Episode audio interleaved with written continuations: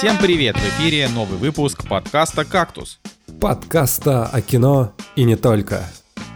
И с вами ходит по толстому льду Николай Цигулиев. Устал на французской волне Евгений Москвин.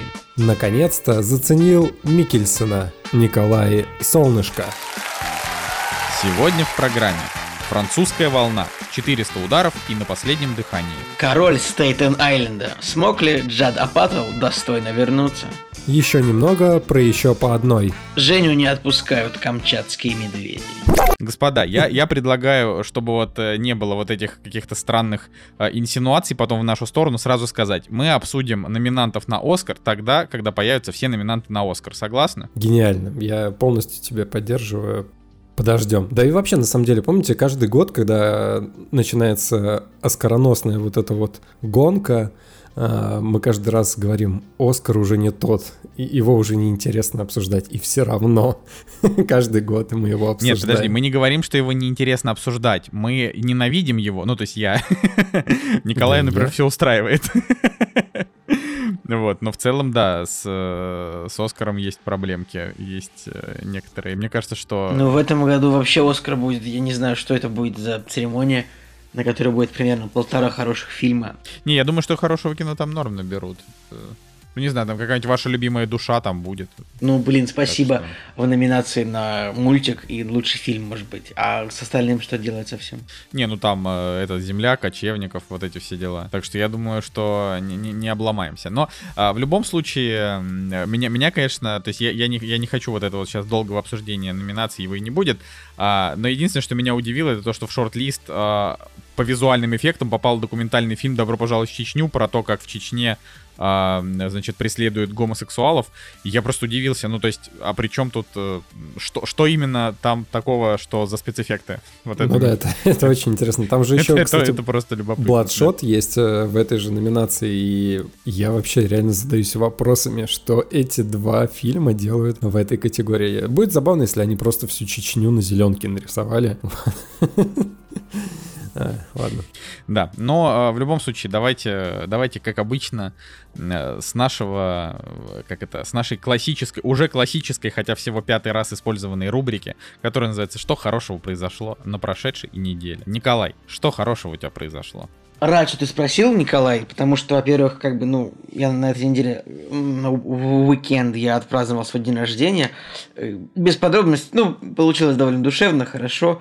Конечно, тяжело как бы перед этим двое суток убирать квартиру и готовить, ну, э, готовить, так сказать, стол и развлечения для гостей, но потом, когда день этот заканчивается, э, тебе приятно в любом случае. Вот. Но это как бы не очень интересно, а интересно то, что совершенно спонтанно э, я решил, мы решили отправиться к маяку, который находится на острове.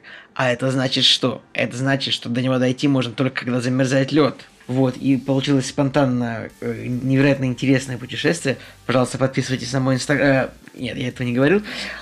Очень интересно получилось спонтанное путешествие. До места мне пришлось три часа ехать до туда на машине, потом еще полтора часа идти пешочком по льду, по толстому льду. Хотя вообще само по себе, вот сам факт, что ты идешь по льду, это, ну, это такое, это хождение по тонкому льду, понимаете, да, потому что ну, всегда есть какие-то угрозы. Мало ли там что, я не знаю. Вот вы смотрели «Форсаж 8», вдруг подлодка всплывет. Вот мы не застрахованы от того, что ты просто идешь по льду, а подлодка всплывает и все, и ты как бы э, Вин Дизель.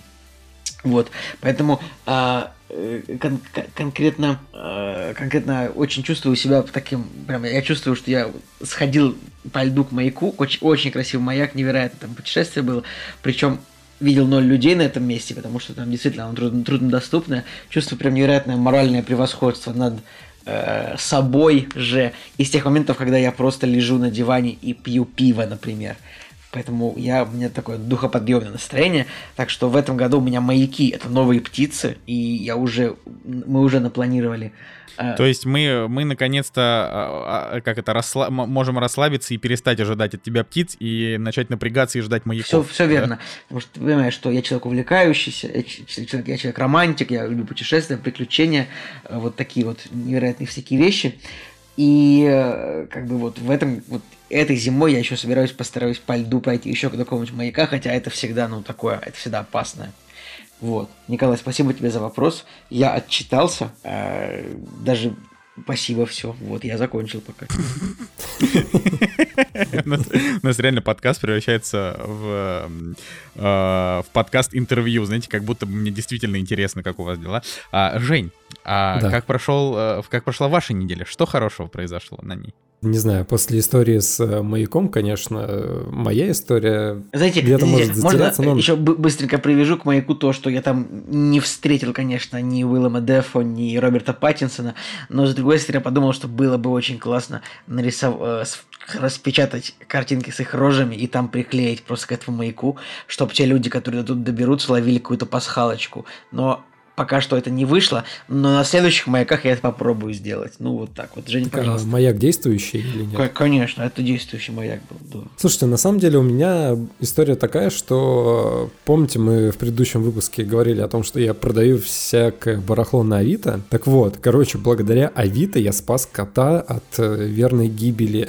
ну ладно, может быть не от верной гибели, но от холодов и э, голода точно. В общем, волей судьбы я продавал стулья, короче, в районе Петергофа, то есть это где-то час езды от э, Санкт-Петербурга, и даже дело было не в самом Петергофе, а в его пригороде, в общем, там такой вот прям э, фавелла, назовем их так, я не знаю, как это правильно назвать, потому что, ну...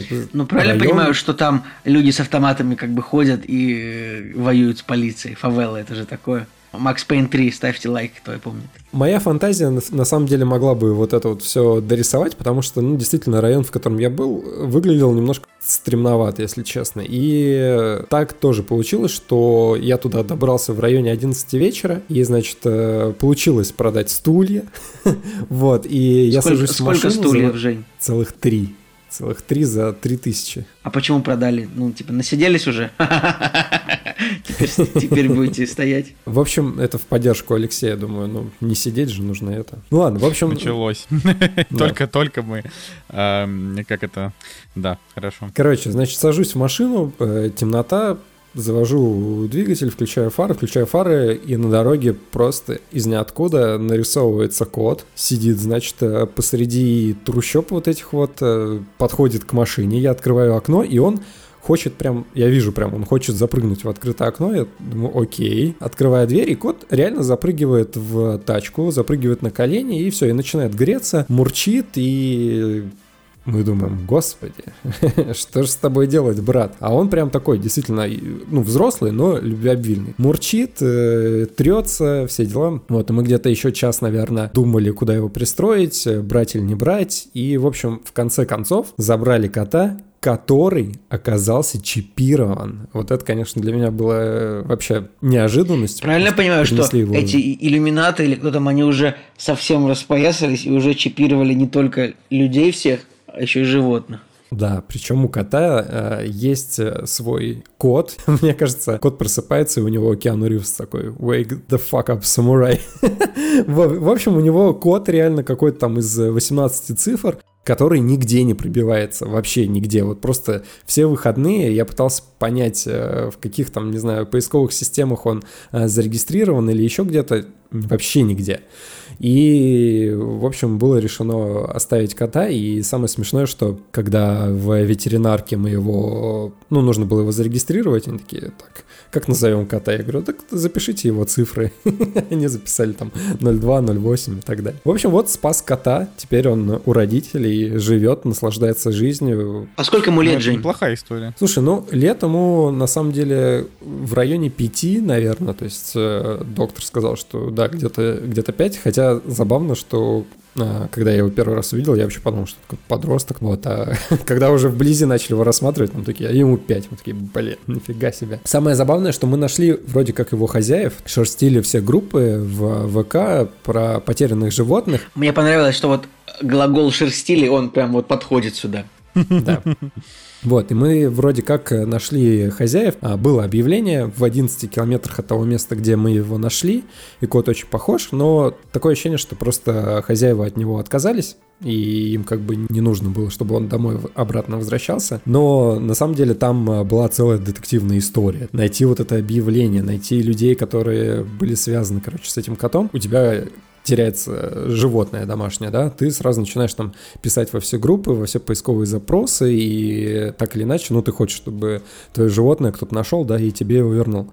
А тут на самом деле просто была одна какая-то микрозацепка, и по этой зацепке мы просто этот клубок распутывали, чтобы найти вот э, тех исходных людей, которые, короче, были причастны к постингу вот этого вот оригинального сообщения. Ну, потому что люди, знаешь, там оставили сообщение в группе, причем не просто сообщение, а скриншот с какой-то другой группы, и человека нельзя было найти по вот этому посту, потому что он был от имени группы, короче, и это был вообще другой человек, который не имел отношения к этому коту. Ну, в общем, как, как вы его назвали? Начал, в оригинале его звали Сильвестр. В оригинале. Да, в оригинале. А, подожди, а, а если вот он Сильвестр, он получается, он Сильвестр Сталлоне или он Сильвестр Андреевич? Или он Сильвестр и Твитти? Короче, он был больше похож на Сильвестр Андреевича, но, конечно же, в моем сознании он был Сильвестр Сталлоне, но ему вот это имя, конечно, не очень шло. И на самом деле, чисто случайно, когда кто-то в компании назвал слово «Путин», кот, короче, реально обернулся. И один день мы называли кота Пути Путин, но сейчас... Э, я просто в таком случае, если кот стригернулся на эту фамилию, он какой-то, я не знаю, представитель центра Э или майор ФСБ в отставке, что он такой до сих пор да, триггерится от, от отношения начальства. Да, но теперь на самом деле родители решают сейчас, как его назвать. Честно говоря, даже не знаю, как его сейчас назвали. Вот последний раз он был э, вот, с неймингом из его цифр, которые были нанесены в его чип. Вот. Ну, слушай, это всегда хорошо. Я всегда очень, очень хвалю людей, которые как-то вот спасают животных, потому что я, ну, это если просто сидеть ВКонтакте, где угодно, во всех соцсетях, ну, короче, если вот обратить внимание на то, сколько объявлений о том, что какой-то какому-то животному нужны хозяева, о том, что какое-то животное там найдено раненым, нужны деньги на то, чтобы его э, вылечить. Я не знаю, я э, очень обижен на людей в этом смысле, то, что как-то вот так вот получается постоянно, что какие-то собаки выброшенные оказываются на улице, какие-то кошки. Я в этом плане очень сентиментален, это понятно. Не, ну слушай, чаще есть, всего ты же понимаешь, меня... что это не люди их выбрасывают. Ну, Николай, ну всякие бывают вещи. Бывают там люди такие, о, мы переезжаем там из города в город, такие, ну нам лень, лень искать вот куда отдавать собаку, мы ее просто на улице оставляем. Бывает такое, или там... Ну вот это, вот, вот это, это, сам, это считаю, просто чистейший неадекват. Николай, это невероятное вообще количество таких случаев. Вот если бы ты, ну, не, я не хочу в этот мир погружать, но если хоть чуть-чуть посидеть в любой группе, которая посвящена, типа, спасению животных, я вообще считаю, что вот людям нужно вообще запретить домашних животных. По крайней мере, в нашей стране. Я не знаю, как это сделать, но... Э, и, конечно, есть много людей, которые любят животных, которые ответственно к ним относятся, но как бы... Ну, вот, короче, Короче, вот если бы вот столько детей просто оказывалось на улице, я не знаю, уже бы запретили бы детей. Реально. Потому что, ну вот, э, потому что уровень и массовость безответственности людей к своим домашним питомцам, она вот она зашкаливает просто. Я как бы вот. Я сейчас вообще без шуток просто. Так что Жека спас кота, молодец. Я надеюсь, что он э, проживет да. счастливую жизнь вот с родителями. Ну, как бы. Вообще, на самом деле, даже ради кота пришлось вернуться в Инстаграм, э, скачал заново приложение, залогинился, потому что нужно было э, попросить о помощи. Я думаю, господи, где, как не в Инстаграме, просить о помощи. И вот ради кота пришлось просмотреть истории своих друзей. Думаю, ладно, дай-ка гляну, что у других там в жизни происходит. Ну, в общем, как бы, Николай, как твои дела на этой неделе? Пожалуйста, поведай нам. Нам тоже это интересно, без шуток. Э, я, я просто я специально молчал. Я понимаю, да. потому что, потому что, потому что. Николай, я а, не, не буду значит... делать вид, что это не так, но твоя речь это клей на который держится э, наш диалог. Если бы мы с Женей, короче, если ты будешь молчать, то вся эта конструкция рассыпется. Э, но... А вот, знаете, научитесь, как это говорится, уважать не только себя, но и других. Вот, э, как говорил один подкастовый старец. Я бы хотел тебе сказать, Николай, что ты, конечно, клей, но одним клеем сыт не будешь. Блин, я бы сейчас, я бы сейчас дошутил, но было бы хуже. Если речь Николая это клей, то можно ли ее нюхать? Блин. То можно ли ее нюхать беспризорным детям? А можно ли собакам? Ой, да, короче. Я, хотел, я тебя как бы и похвалил, но и все равно схватился то, чтобы тебя отругать. Нет, пожалуйста, расскажи нам про свою великолепную неделю. Я похудел, вот это вот, я, это очень круто. У меня на самом деле просто такие изменения в организме идут. Я, к сожалению, не про все из них могу рассказать а, в аудиоформате, просто потому что это, э, значит, личное. А, но очень круто, что буквально вот срезал калории, хожу на, на беговой дорожке каждое утро без вообще без перерывов, вот уже, не знаю, я уже даже не считал сколько, наверное, две недели. А, и клево, просто вес уходит, настроение улучшается, э, вообще, вот просто прекрасно, хоть что-то хорошее. Вот, и на самом деле... Э, Николай, ну ты хотел... молодец, э, продолжай. Обязательно это самое, вот как только достигнешь, что называется, невероятных успехов, поедем с тобой в горы э, покорять что-нибудь. Я вот, я просто хотел сказать, я, конечно, вряд ли пойду в горы покорять, потому что у меня две грыжи в, в, в пояснице, хотя чем черт не шутит. А, но я бы хотел сказать, на самом деле, многим людям, которые а, значит, вообще, может, не знают. А, я на самом деле, то есть я, не был никогда таким толстым до, последней, до последнего года. То есть я всегда был довольно полным, но а, благодаря ковиду и прочему я скакнул за свой вообще исторический максимум 125 килограмм, что в целом не просто тяжело. Это, не знаю, в каких-то в каких-то моментах мне начало казаться, что э, мой организм реально начинает умирать. И вот когда я пару раз как-то наткнулся на такие моменты, когда у меня э, учащенное сердцебиение началось в те моменты, когда я просто, грубо говоря, прыгал на кровать или на диван, а вот тут я испугался и все, и начал, в общем, худеть. И надеюсь, что дальше буду худеть. вот, и э, если вы тоже в такой же ситуации, ребята, а, вот как бы шаг до, э, значит, просто ожирения, которое вас убьет, а этот шаг, он минимальный. Э, вы просто не заметите, как вы сожрете сегодня на три блинчика больше, э, и станет просто невозможно. Я реально посчитал, я сжирал больше 4000 калорий. В То день? Есть я мог просто жрать это не переставая. Это, да, это, да. это действительно большая сумма. 4000, э, да. ну, четырьмя тысячами калорий, Николай, можно накормить, я думаю, в день так где-то 5 африканских детей. Поэтому я, я, я, я трех пингвинов. Я бы сказал, нет, я думаю, пингвинов 12. Э, так что ты вот, Николай, съел столько. Ну, я тоже, у меня за мной тоже есть грешки, так что я не буду тут э, выставлять. Не, ну я, короче. Я, Николай, я, то... я, я просто не каждый день. Я тоже беру на себя ответственность за то, что где-то кто-то не доедает, потому что я съел больше, чем надо было. Ну, короче, в среднем я жрал где-то 3-3,5, и это реально очень много, а, огромное количество еды, а сейчас а, меньше двух, где-то 1900 это вот мой максимум сейчас. И меня все устраивает, и вообще классно. Хотя многие, когда я говорю 1900, они такие, сколько 1900? Да я там едва а, полторы добираю вообще. Я такой думаю, блин, ну как, как вы... Я вот, причем... Это, знаете, это такая история, э, она немножко тупая, просто потому что если ты худой и мало ешь, тебе реально не понять. Никогда. А, Жека вот, нас как... никогда не поймет да. с тобой, Николай, поэтому... Э. То есть это просто, это просто история о том, что, о том, что ты типа, ты фоткаешься, э, ты, ты фоткаешься до, а, а потом ты становишься еще более до. То есть, ты, я не знаю, ты такой сидишь, ты что-то сожрал, а потом думаешь, а почему бы сверху не съесть еще йогурт? Потом, когда съел йогурт, а почему бы сверху не съесть еще сырок? И вот таким образом, то есть, желудок просто бездонная мразь. И поэтому я, вот реально, ребят, вообще вот быть толстым not cool, а, просто потому что это для здоровья нехорошо. Ну подожди, насколько а, толстым? Ты, ты сейчас э, что, всех то... Не, ну я имею в виду... Почему нет, же? Можно не, быть не, толстым. Это сейчас не, не начинается фэт-шейминг, вот это все. Я имею в виду такое сильное сильное ожирение, это плохо. Ну, я сам такой. Ну, типа, я просто говорю, что это плохо, потому что это для здоровья плохо. А как бы с точки зрения, то есть, э, я, я, типа, не за вот эти вот кубики на прессе и прочее, вот эта красота, это уж там личный выбор каждого. Э, просто я вспоминаю себя, когда у меня не было такого, и мне жилось намного легче. Я там, не знаю, бегал по горам, по ступенькам, э, и по всем городам, и все было хорошо. А сейчас немножко, и все, и задыхаю. Это, это отвратительно, и никогда себя до такого не доводите. Вот, ну, в общем, это, это на самом деле, это не важно все.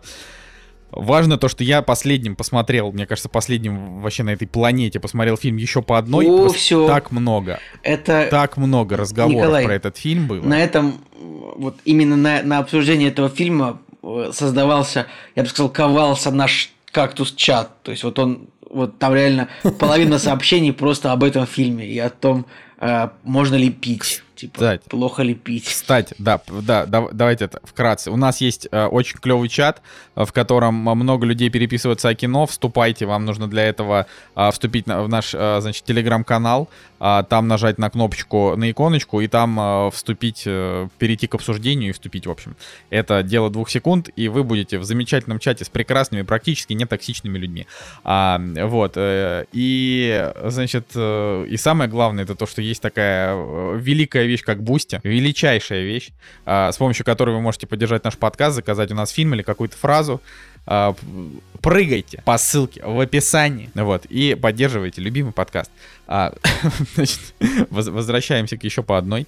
А, короче, я последний посмотрел вот этот фильм, да, там, среди вас, и я, признаться, не, не, не переслушивал выпуски э, с вашим мнением о нем, но я помню, что Жека был в восторге практически, а, значит, э, Николаю понравилось меньше. Так вот, я, значит, скажу, это такое крепкое кино, крепкое и хорошее, но я как-то большего от него ожидал. Вот, то есть вот ты его смотришь, то есть по факту сейчас, может быть, будут какие-то незначительные спойлеры, но так как этот фильм все посмотрели, я, просто, не знаю, мне кажется, ну, мотайте там минуты на 4, на 5. А, значит, вот фильм, по сути, про то, как э, чуваки начали бухать и чуть не стали алкоголиками, а один стал. Ну вот. И это, и это как бы вот если предыдущий фильм Винтерберга «Охота», вот он прям мощный, да, он тяжелый психологически, он, э, мысль у него интересная о том, как маленькая ложь порождает большие проблемы, ну, в общем-то, это все, то здесь это прям, ну, как, вот оно простецкое. И, конечно, пихать туда в жанр вообще слово комедия и подавать его там в рекламе, в промо как комедийный фильм, это это довольно грубо, потому что фильм, ну, он не смешной. Там просто несколько забавных моментов, которые происходят с ними по пьяни, но это, это вообще, это не, не, не про комедию, это не трагикомедия, это не лирическая какая-то комедия это не драма слэш-комедия, это как бы драма. Вот. Ну, Хотя ну, в некоторых э, номинациях, в некоторых конкурсах он как комедия все-таки идет. Ну это бред, ну это бред вообще. Фильм, вот он, фильм заканчивается смертью их друга. А в, по, по ходу фильма у них происходит практически, то есть э, такое грехопадение из-за алкоголя. Это не комедия. Она просто говорит, там просто есть несколько забавных моментов. Можно, типа, там, не знаю, разок посмеяться, два раза хмыкнуть. Но я не знаю. Ну, в общем, э, мне фильм понравился. Мац Микельсон там классный вообще. Ну и как бы бы, мне кажется, что э, Винтерберг, в принципе, клево снимает датчан, и я смотрел его в оригинале на, там, на датском с русскими субтитрами. Это там определенное тоже настроение дает. И там есть э, просто несколько очень приятных сцен. Таких там, например, там сцены со школьниками мне очень понравились. А, когда там главный герой уже разогнался. Ну, в общем, есть. И, да, и финальный танец тоже хороший. Ну, вот такой вот. Даже не знаю, как бы, что он собой символизирует. Там прям несколько можно трактовок включить. Слушайте, а если сделать этот фильм э, черно-белым, а, урезать картинку с 16 на 9 на 4 на 3, мне кажется, вот по тематике и вообще по происходящему, что там э, происходит, мне кажется, можно было бы назвать э, датская новая волна, например. Ну нет. Ну нет, ну это совсем не похоже. Но как бы од- од- однозначно хороший режиссер, вот это, это, это прям, то есть я могу сказать, что мужик э, красавчик. И я, наверное, посмотрю его еще фильм «Торжество», а, потому что потому что там тоже там хорошие оценки, золотая пальмовая ветка, вот это все. Кстати, вообще знаете что? А, интересно. Я сейчас понял, что я на самом деле не говорил про фильм ничего потому что я посмотрел а, его... ты ничего не говорил? Так скажи сейчас. Я его посмотрел, как бы, что называется, вовне, потому что Жека посмотрел его, когда вот он выходил тогда, рассказал. Я посмотрел на новогодних праздниках, типа вот во время перерыва в подкасте, да? Смотри, Николай, и как контент-то не должен ну, вообще мимо мне проходить. вот он, ну как бы, меня он тоже вызвал достаточное количество эмоций. Он, как бы, ну, очевидно, хороший фильм, и я так скажу, что, может быть, он перехайплен оказался русским зрителям, то же самое. Ну, в целом, если бы он э, не был такой популярный, может быть, даже проще было воспринимать его, ну, может быть, это моя собственная проблема восприятия. Ну, это у тебя, у тебя, у тебя, в принципе, с этим есть проблемы. Я заметил, что для тебя, если что-то захайпит, ты сразу же начинаешь э, по -по подкорочно не, не очень любить этот фильм. Да, ну, короче, но штука в том, что вот этот фильм очень хорошо подводит его финальная сцена, то есть как-то прям вот это, под эту песню, этот танец, и ты такой смотришь и думаешь, блин, а это был неплохой фильм. И потом у тебя ну, это да. крутится, и, и, и как бы эта песня, и этот танец, и ты такой думаешь, а что если тоже, ну, просто бросить все, напиться и просто, ну, танцевать со школьниками. Ну, нет, это не то, что я, как бы, прям у меня такие мысли, конечно, э, но, блин, просто алкоголизм, э, как бы, это вроде бы не очень свежие мысли, вот так вот в целом в этом фильме. То есть, конечно, они там какую-то эту научную теорию свою подтверждают, подтверждают или опровергают, но в целом э, то, что алкоголизм может быть проблемой, э, это не свежая мысль, скажем так, правда? Э, для особенно для, рус... для русского зрителя. То есть проблематика фильма, я даже не знаю. Мы сейчас берем этот фильм, переносим его в русский маленький город, типа в Пермской области, и там тоже такие четыре преподавателя, но они не такие красивые, у них не такие хорошие жены, не такие хорошие квартиры, они просто, ну, бухают, и все, и их увольняют, а кого-то сажают в тюрьму. И это фильм Звягинцева готовый. Я думаю, что можно было бы, да, поэтому как бы, ну, просто в европейском антураже как бы вот поприбухивать, ну, прибухнули, а как бы то, что один человек не выдержал этого всего, как бы, и я подумал, что это даже немножко, это европейцы с их высоким уровнем жизни, это они немножечко, э, как сказать, это они добавили прям вот такую, они прям подняли. Несуществующую ну, да, драму. Да, да, они как бы просто создали драму на, на пустом месте. Ну, работаешь ты физруком, ну что там тебе не... Ну, ну напился ты, ну устроил проблемы, ну простили бы там тебя через месяц. Че ты топиться пошел, тем более собака у тебя есть такая старенькая и хорошая, как бы... и, и вот, мне кажется, что я не, я не верю вот в то, что это, ну, ну, об, ну, описался муж в кровати, ну что, ну, простите его, господи. Не, ну у этого тот, кто описался в кровати, у него вообще, в принципе, все нормально. У него там реально единственная сцена, вот, описался в У него жена, на самом деле, абсолютно нереалистичный персонаж. То есть она такая, блин, он описался в кровати, у меня трое детей, но я пойду все разрулю, все будет ок, такая, как бы, а, сильная женщина, надо э, сказать. Так вот, э, например, вот тоже сравнивая с охотой, там как бы была сразу поднята такая жесткая проблематика, такой жесткой проблемы, такой ой, очень серьезной. Вот я, наверное, могу поверить. Э, а вот в этот фильм, то, что как-то алкоголь разрушил жизни нескольких таких респектабельных мужчин в хорошем датском городочке. Не знаю, э, фильм неплохой, но на 7,5. Вот, все. Что-то... Почему этот фильм, он как бы... Этот фильм, он как, как, как проклятый алкоголь, реально. Он, вот обсуждение начинает литься о нем, и льется, и льется. И не это самое, и не, не останавливается. Сейчас я, мы сейчас просто заряжаем... Вы знаешь, как мы заряжаем наш чатик еще больше этим самым. Сейчас такие, о, все таки мы не согласны с тем, что сказал Солнышко, Николай Цуглич сказал, не согласны, но как бы Просто вот, вот датчане, а что они вообще знают про алкоголизм? Вы вообще, вы в России были? Вы ездили вот... Э, так, дай ты Жене уже вы сказать, ездили, не может Вы ездили в, в Красноярскую область, вы в Норильске были? Вот вы знаете, как там люди пьют? Почему пьют? Потому что там минус 45, и надежды на будущее нет. А что, вот в Дании, ну да, о, выпьем и нам будет плохо. Да нет, у вас там все классно, у вас там средняя зарплата там 4000 евро, как бы. Хах, я в Дании, э, проблемы у меня с алкоголем. Ну да, добрый вечер. На самом деле, три месяца прошло, или сколько, да, уже с э, того момента, как я посмотрел этот фильм, и я понял, что у меня ровно одна претензия к нему. На кинопоиске и на постере и в названии они упорно не пишут букву Ё. Еще по одной.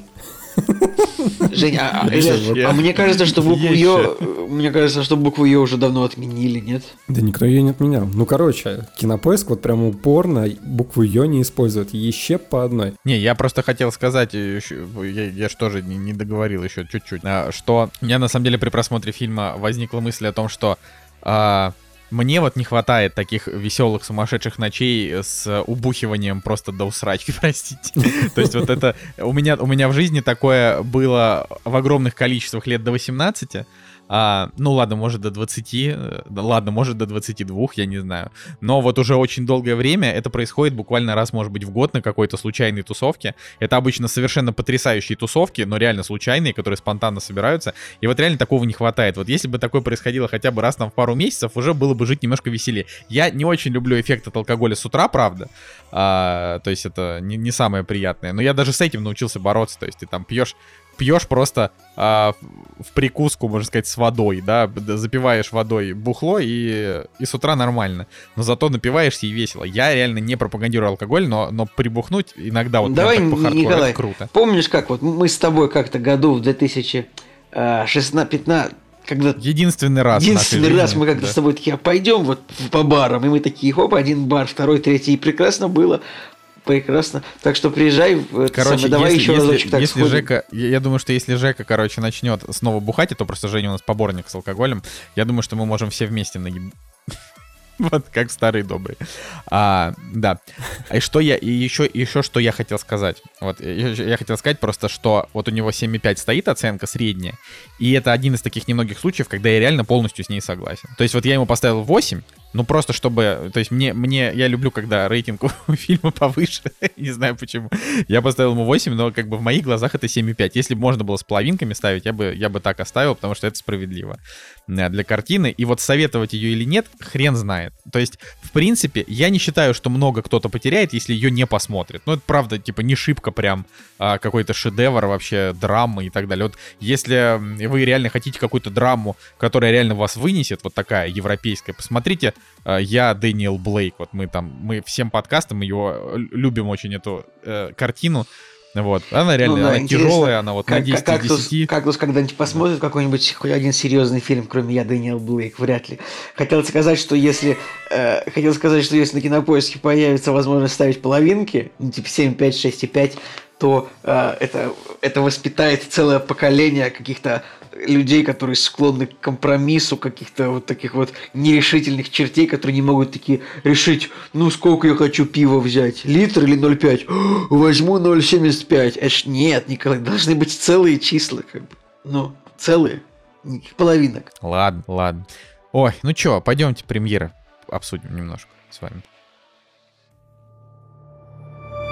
Вот и они! Премьеры недели!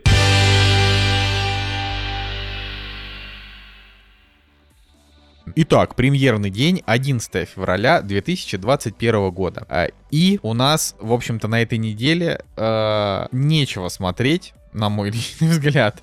А, кроме нетфликсовского Малкольм и Мари, а, у которого сейчас там 7,2, а, но он как бы вышел еще там на той неделе. Но я думаю, что кто как не Женя Москвин уже нашел наверняка какую-то жемчужину, которую мы пропустили, и сейчас расскажет про ее выход.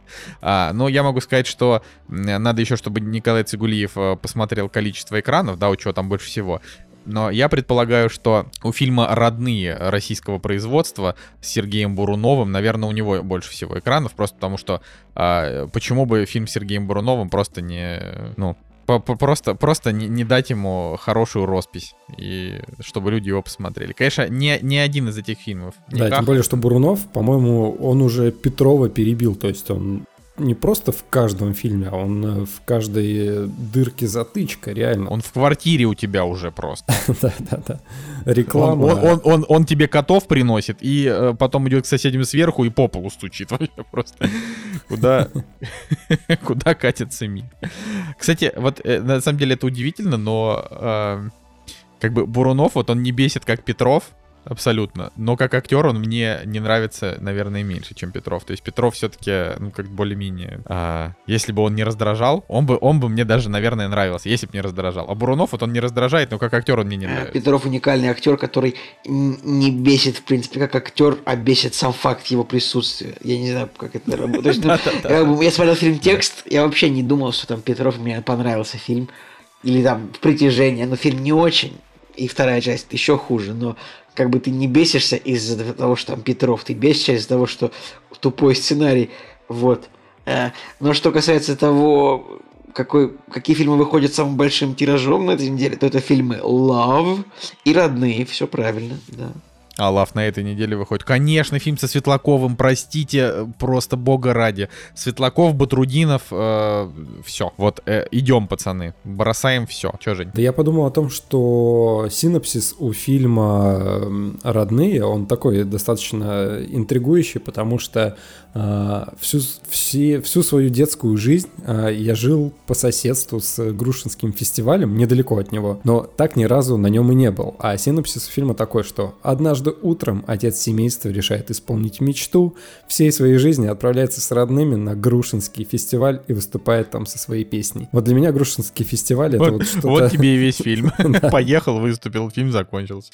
Слушайте, на этой неделе еще выходит Панчары глобальное закругление. Э, я, естественно, его смотреть не планирую, но а, так как я ходил в кино за этот год ну сколько, два раза? Не знаю, три, два, я не помню, два, а наверное. А точно панчары, а, а может панчеры? Нет, типа пончики, поэтому там панчары. Ну и что, П- если песнеры, ну типа песни, это же не песняры, ну, Панчары, панчеры.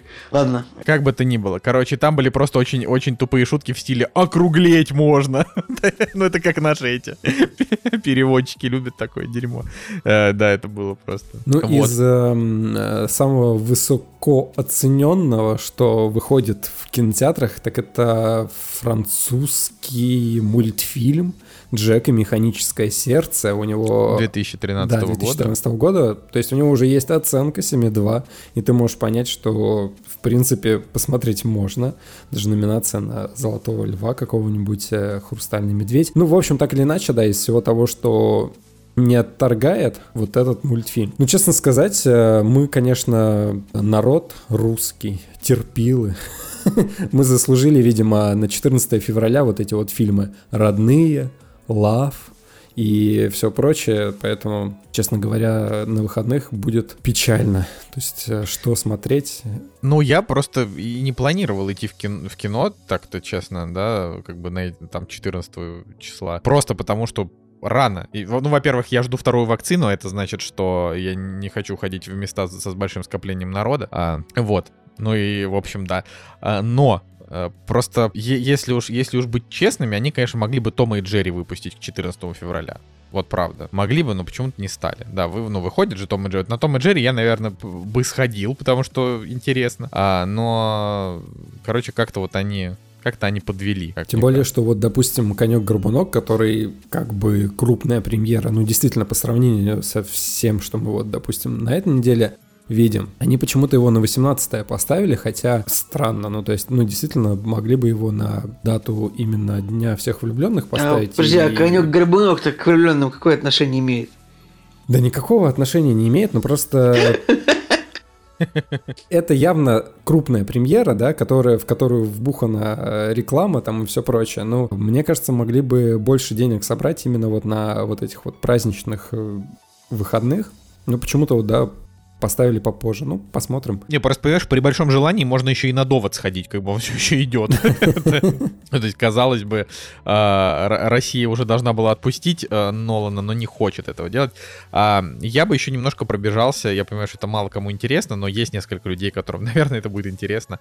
Пробежался по оценочкам фильмов прошлых недель, просто чтобы понимали, что вообще как по, по, по средним. Значит, фильм «Дьявол в деталях», там, где Дензел Вашингтон Рами Малик и Джаред Лето, у него 6,3. Значит, у фильма «Охотник на монстров» э, у него 5,9. Это фильм Пола У.С. Андерсона. Значит, у фильма, у фильма «Стендап под прикрытием» 5,5. У фильма Рената Литвинова «Северный ветер» с прошлой недели 6,9, что уже неплохо. У фильма «Кто-нибудь видел мою девчонку», про которым я там заинтересовался на эту неделю, у него 6,7. А, значит, э, ну и все. У фильма «Music» оценок все, все еще нет. У фильма «Девушка, подающая надежды» 6,7. А у фильма «Дать дуба в округе Юба» 6,2. Короче, ну, короче, ничего, ничего хорошего. Без, без, без восторгов. Без восторгов. Да, да, к сожалению. Вот, ладно. Поехали тогда дальше. «Кактус» — подкаст о кино и не только. А, на самом деле, помните, я еще на прошлой неделе говорил про премьеры, про мультфильм, а, вот этот вот русский «Огонек огнива», и у него забавный разброс по оценкам, то есть у него на кинопоиске 7,2, а на MDB 5,3. то есть э, мультфильм пока балансирует между моих надежд, хороший это мультфильм или плохой. Но на самом деле, э, среди всего прочего, что мы посмотрели на этой неделе, я еще каким-то образом посмотрел документальный фильм русский про животных. На Netflix, вот, например, есть э, целая подборка про животных диких, э, там, с потрясающими какими-то кадрами, с невероятной съемкой, там, 4К, HDR, все вот это вот дело. И действительно, именно съемка и какие-то невероятные планы, запись звука и все вот эти вот технические составляющие, они, конечно, очень сильно играют э, на тему того, что вот тебе прям действительно интересно смотреть за всякими гепардами, леопардами, как они в дикой природе живут. И э, я, значит, посмотрел русский фильм, который называется «Медведи Камчатки. Начало жизни», потому что в своей жизни я был на Камчатке, встретил медведей вживую в лесу, э, наорал на них, они убежали в лес. В принципе, могу себя считать э, человеком, который своим диким криком а, спугнул двух, э, ну, достаточно таких э, крупных медведей. Таких доб- добротных медведей, да, Жек? Добротных, да, да, да. Правда, потом меня, конечно, дико трясло. и- Ну, история-то классная все равно. Да, история очень классная, да. И, в общем, думаю, ладно, посмотрю, что же в отечестве нашем родном, а, какие фильмы документальные про животных снимают. И, конечно, уровень по сравнению с крупнобюджетными, наверное, какими-нибудь э, проектами National Geographic и, и же прочих, да, он, конечно, дико уступает.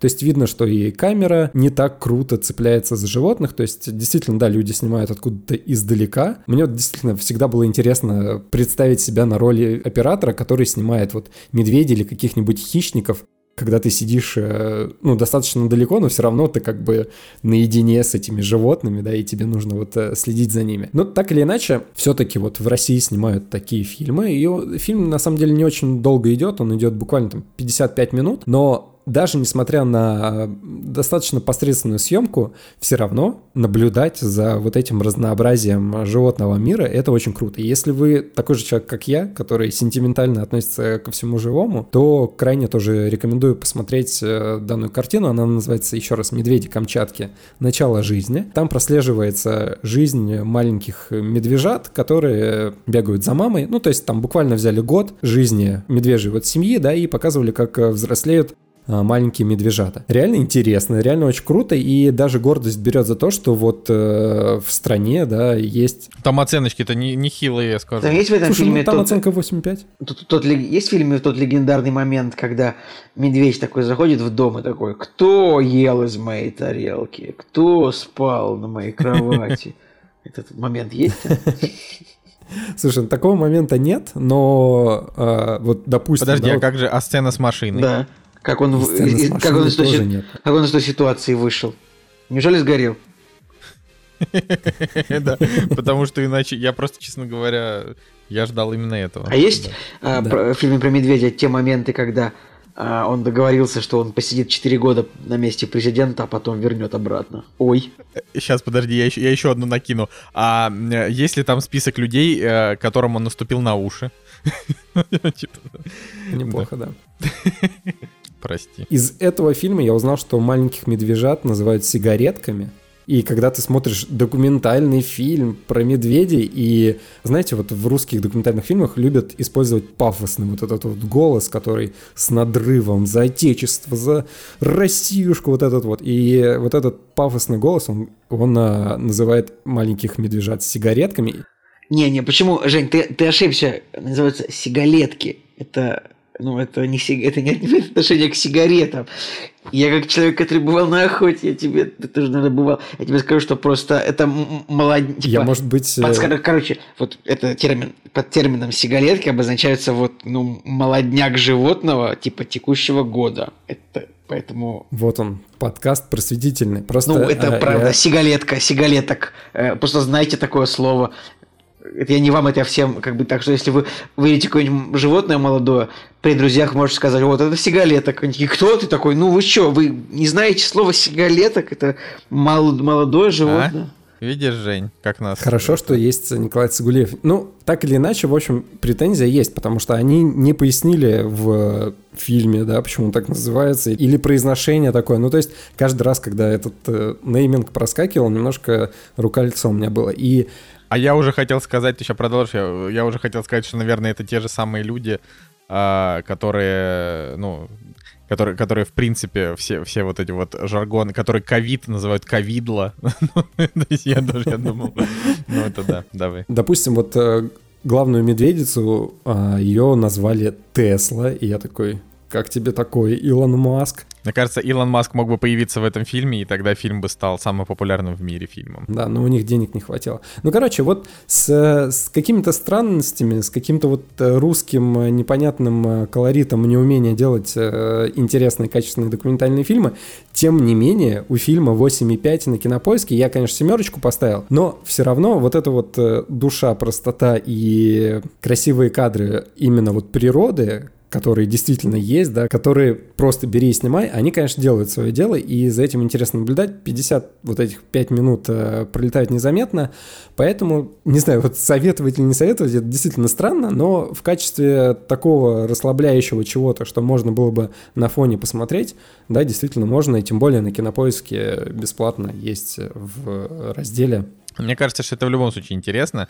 Я вообще все еще хочу а, значит, сказать кинопоиску отдельный респект за то, что они а, очень много документалок скупают. Это классно, вот. И в этом плане они большие молодцы. А, но, как бы, у нас смотрение документалок в России, в принципе, не так развито. Вот я могу так сказать, я могу это сказать просто по, по тому, э, с каким большим количеством людей я общаюсь из тех, кто смотрит кино, и про хорошие документалки разговоры практически никогда не заходят. Мне кажется, что в этом плане даже «Кактус» э, сыграл маленькую роль в какой-то популяризации документалок, потому что, ну, реально, вот, а, никогда почти не встречаешь тех, кто тебе скажет, блин, я такую документалку посмотрел. Вот, так что, ребят, смотрите документалки, это очень полезно. Кстати, я думаю, что надо будет проверить, что там выходило на, на Netflix. Вот. А ни хрена, я посмотрел, короче, вот знаешь, вот я, вот я должен тебе сказать, я изучил Netflix э, за последние несколько месяцев, там просто невероятная, просто не, не вообще не прекращающаяся прорва true краймов. То есть просто невозможно. Один сплошной true crime. А я как бы, э, ну, ну я просто небольшой фанат. True crime жанра, это у нас что? Пожалуйста. Ну это ну, Детек- true, ну, детективы? Блин, ну, что, алло, что это? Что алле. это конкретно? Нет, Процедуралы? Ну, в смысле, true crime это типа вот... Да, ну, документалки нет, про убийц? Crime, то, э, документалки про преступление. Так. Классно. Это так и что называется. тебе не нравится в этом? Я как нет, раз, ну, просто я как раз хотел, э, хотел там... узнать, вышло ли что-то хорошее из документалок про убийств. Типа, а, а, классно. Не, ну просто они все не такие крутые и шумные, как Don't Fuck With Cats или там, что мы там еще смотрели. В общем, что-то мы них несколько смотрели. Fire. А, да, ну нет, я имел в виду именно что-то про убийц, да, но, но там, если, если вот такой жанр нравится, там есть несколько, несколько а, таких хороших, с хорошими оценками, там просто реально чуваки рассказывают там, там в 1985 году а, в дом а, Кэтлин Джордан пробрался убийца. А Кэтлин удалось от него сбежать, но ее мужу так не повезло. Рассказываем историю этого события. Типа, и вот а это... А там на Netflix нет же... Это прям целый документальный сериал. Там что, есть озвучка русская на Netflix? Документалок этих, такая плохая? Не, нет, это, это, это просто я а, отвратно ну показываю. На самом деле там, конечно, нет никакой озвучки, так что будь спокоен. Вот, да, но, в общем, продолжаем. И, господа, а, фильм от подписчика. Я знаю, что, значит, те, кто нас слушали, никак, перерывов не делали. А, ну, может быть, и делали перерывов, да, а у нас был минутный перерывчик.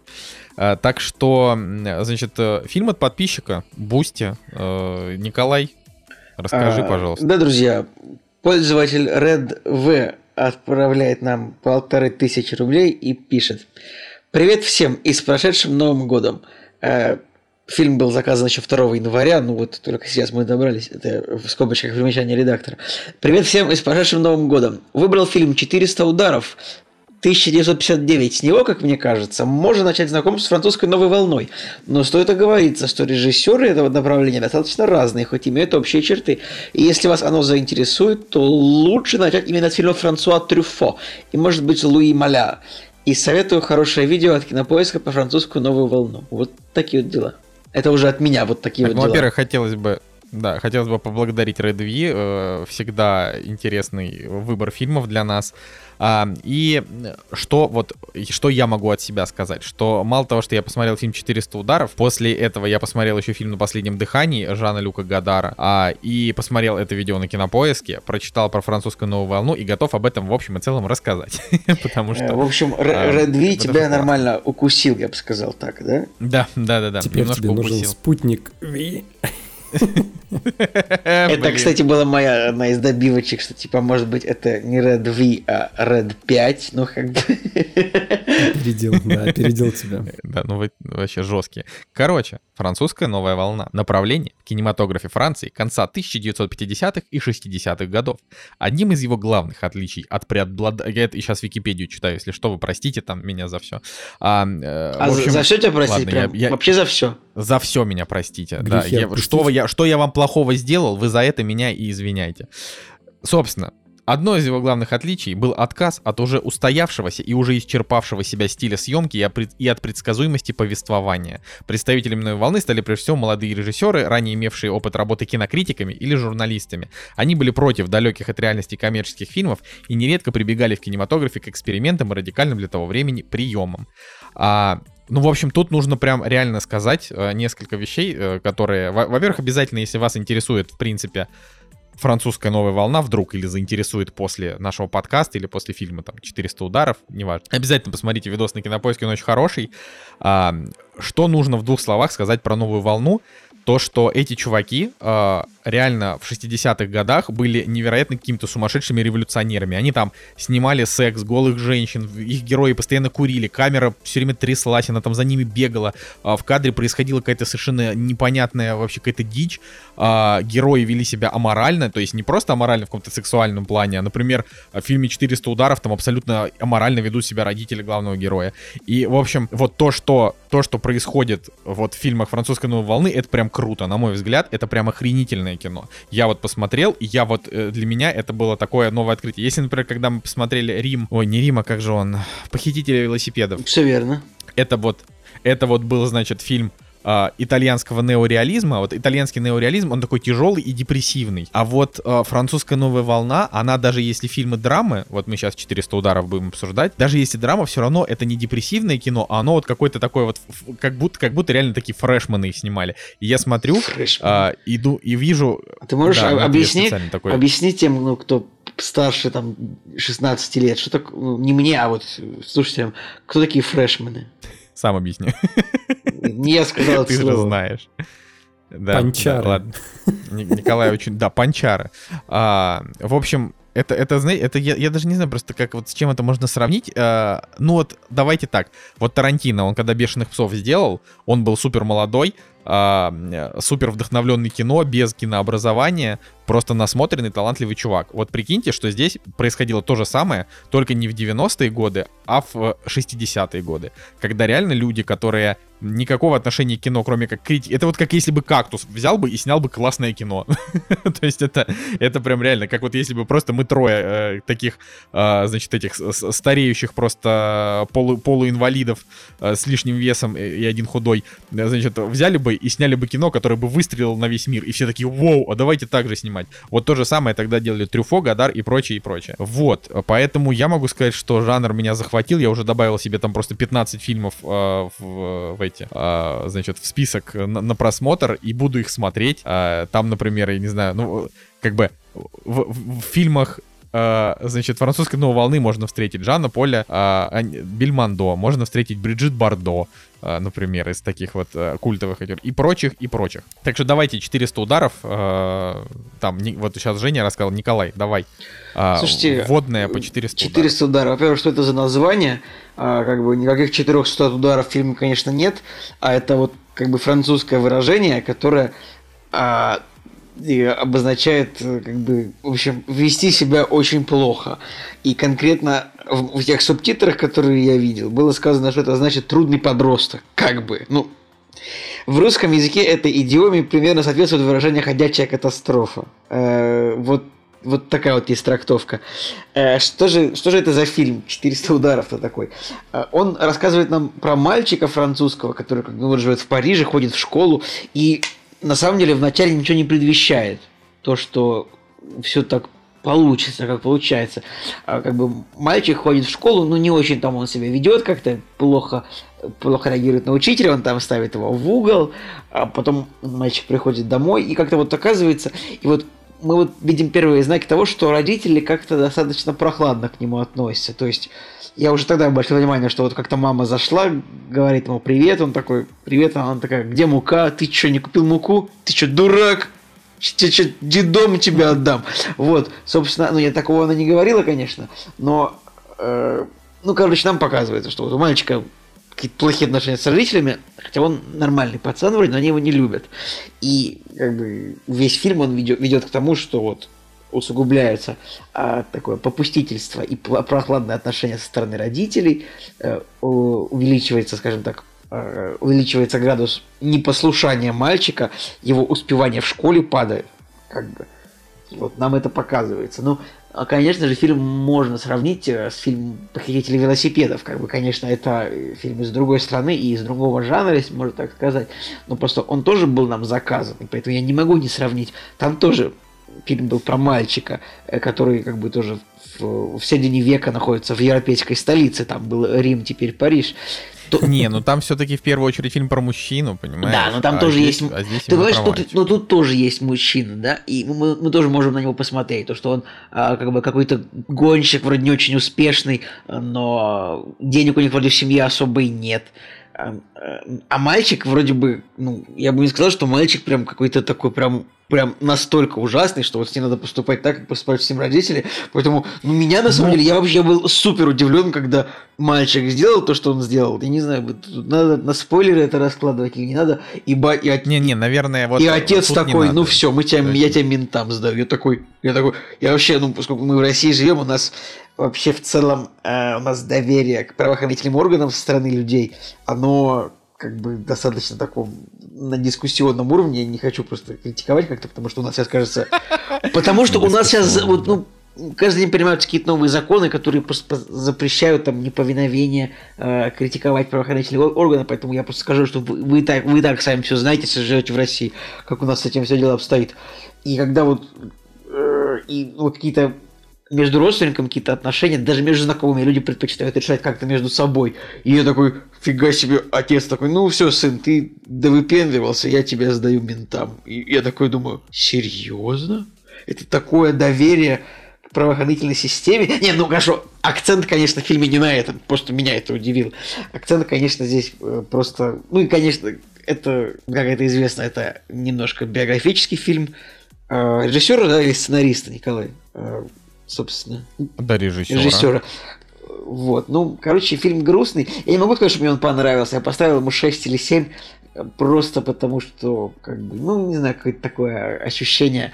Я не очень понял, вот, что этот фильм хотел мне сказать и зачем он вообще был Ну, нужен. странно, Николай. Ну, странно. ну, Ну, в смысле? Ну, вот, Ну, как, Николай, он, он, типа, новый жанр. вот э, я не то понимаю, есть, номинация на премию Оскар за лучший оригинальный сценарий.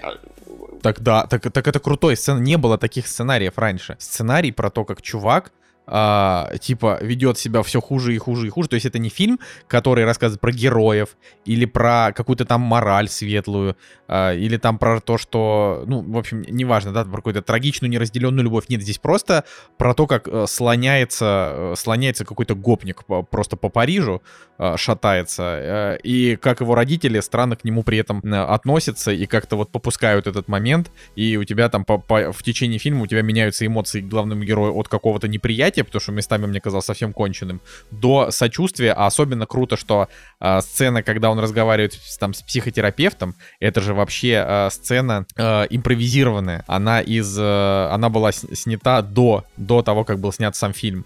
Там, грубо говоря, чуваку просто объяснили, ну как, объяснили расклад, да, по его герою, и он вот это вот отыграл там сразу. А сцена же просто крутейшая вообще. А, вот, и э, надо еще тоже важно сказать, что в 400 ударах э, у, у этого как бы есть продолжение у конкретно этого персонажа. Трюфо про него снимал, типа, всю там свою жизнь. А, там есть что-то 5 фильмов про, про главного героя, про этого, когда В ему там общем, уже 20 Этот 30 лет фильм это такая французская республика Шкит, может помните? Помните такой роман, рассказ? Короче, я когда фильм посмотрел, я тоже такой думаю, Республика Шкит, но на самом деле нифига не Республика Шкит, если честно. Пытался разобрать этот момент у себя в голове, и, и да, первое, что вот приходит в голову, но там все-таки про исправление, и там же действительно была школа вот этих вот беспризорных плохих в кавычках детей, которые потеряны, но там все-таки была борьба за детей, и был центральный персонаж, который за них боролся до последнего. Да, может быть, в концовке по одному персонажу есть тоже такое, да, что он все равно сбегает от э, хорошей жизни, вот, и остается вот в той сфере. Но мне кажется, все-таки фильмы разные. Я, я просто тоже... Не, конечно, вот, разные, но я, я тут больше не... Я фильм не видел, кстати, я, именно у меня отец книжку читал в детстве.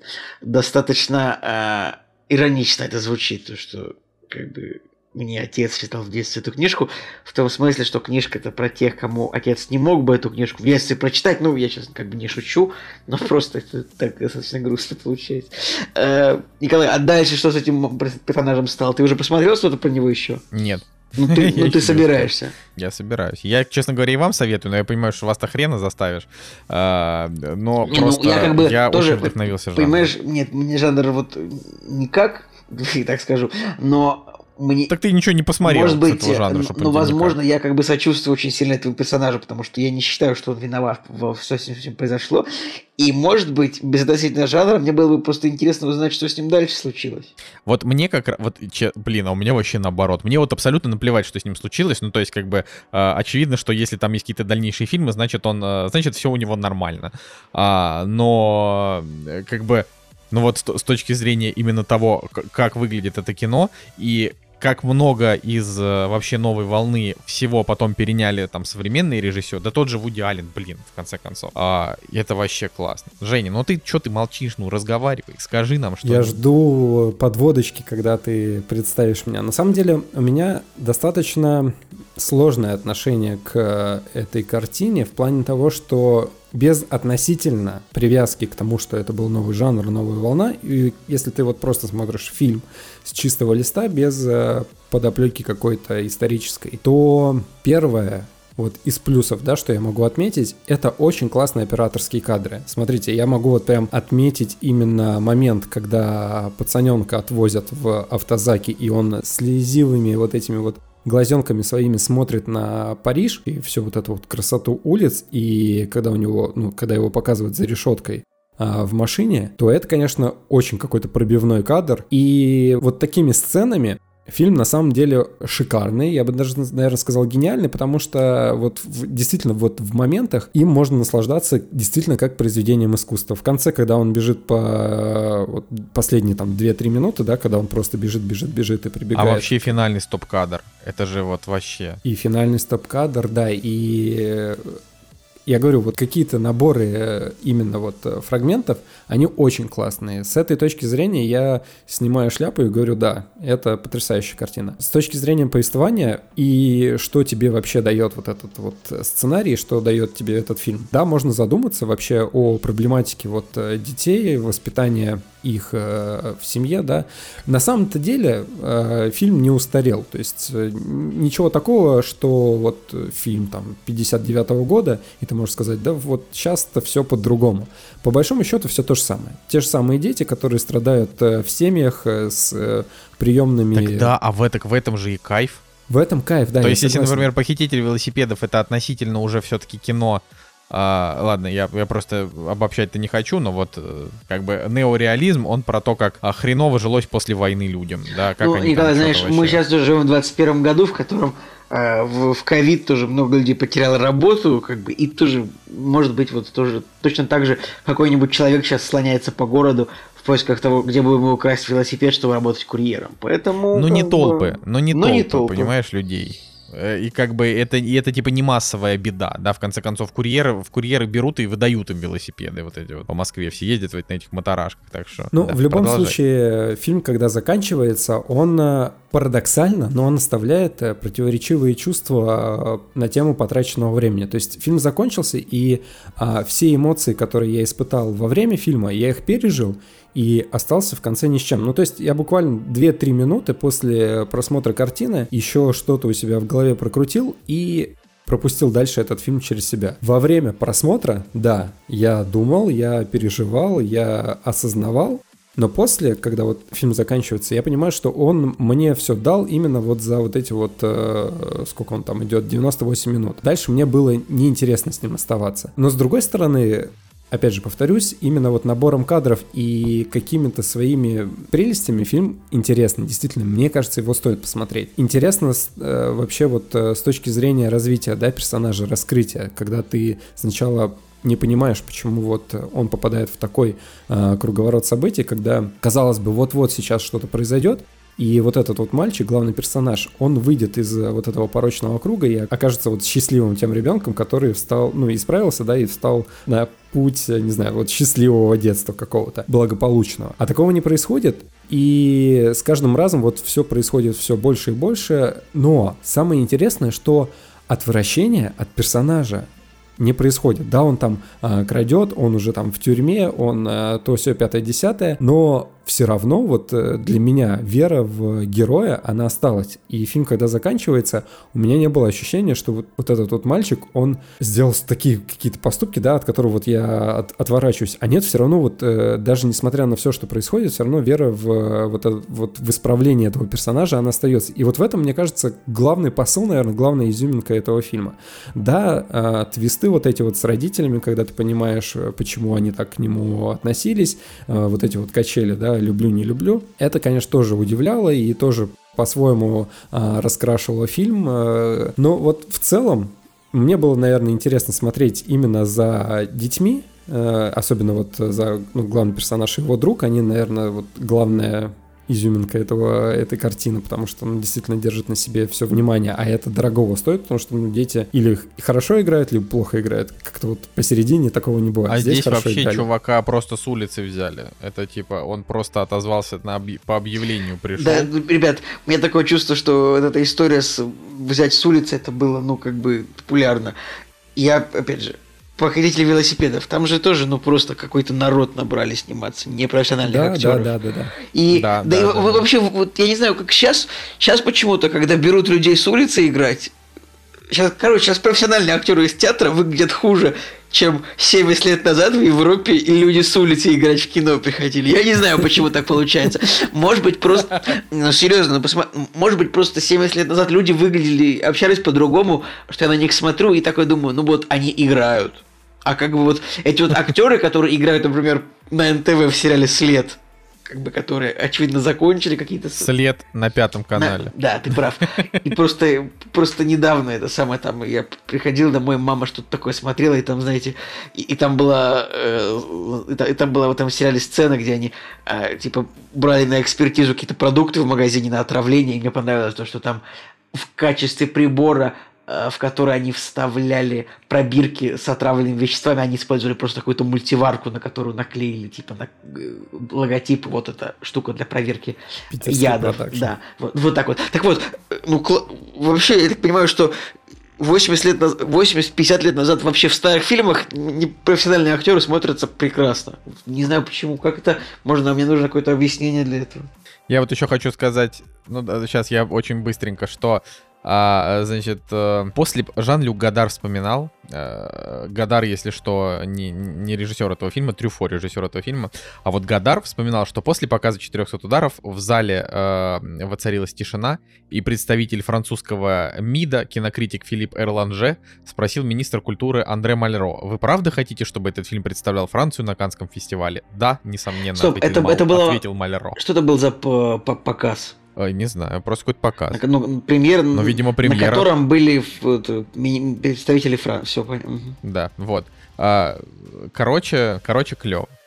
Да, продолжай. Я вот э, с точки зрения эмоционально, вот то, что французская новая волна, я вот не так сильно прокачался и не так сильно был воодушевлен именно вот э, погружением в тематику, потому что, может быть, как э, «Украсть велосипед», или как там этот фильм-то назывался? Похитители. велосипедов. Да, «Похититель велосипедов». Он, может быть, не так э, вскрывает то, что я еще до этого не видел, ну, точнее, то, что я уже и так до этого видел в каких-то других картинах. Вот все вот эти, всю вот эту вот проблематику. И, опять же, да, и до этого какие-то фильмы смотрел старые про трудное детство детей, и про вот все вот, все вот это вот. Поэтому вот касательно темы, французская новая волна. Я не так э, воодушевлен был, что вот хочу пересматривать каждый фильм. Но вот относительно именно конкретной картины, да, это действительно круто. И то, что у него оценка 8,1, я вот ему, допустим, тоже 8 поставил, э, считаю, что в принципе, в принципе, оценка осознанная, оценка соответствующая вообще тому, что происходит на экране. И если есть возможность посмотреть, то почему бы и нет?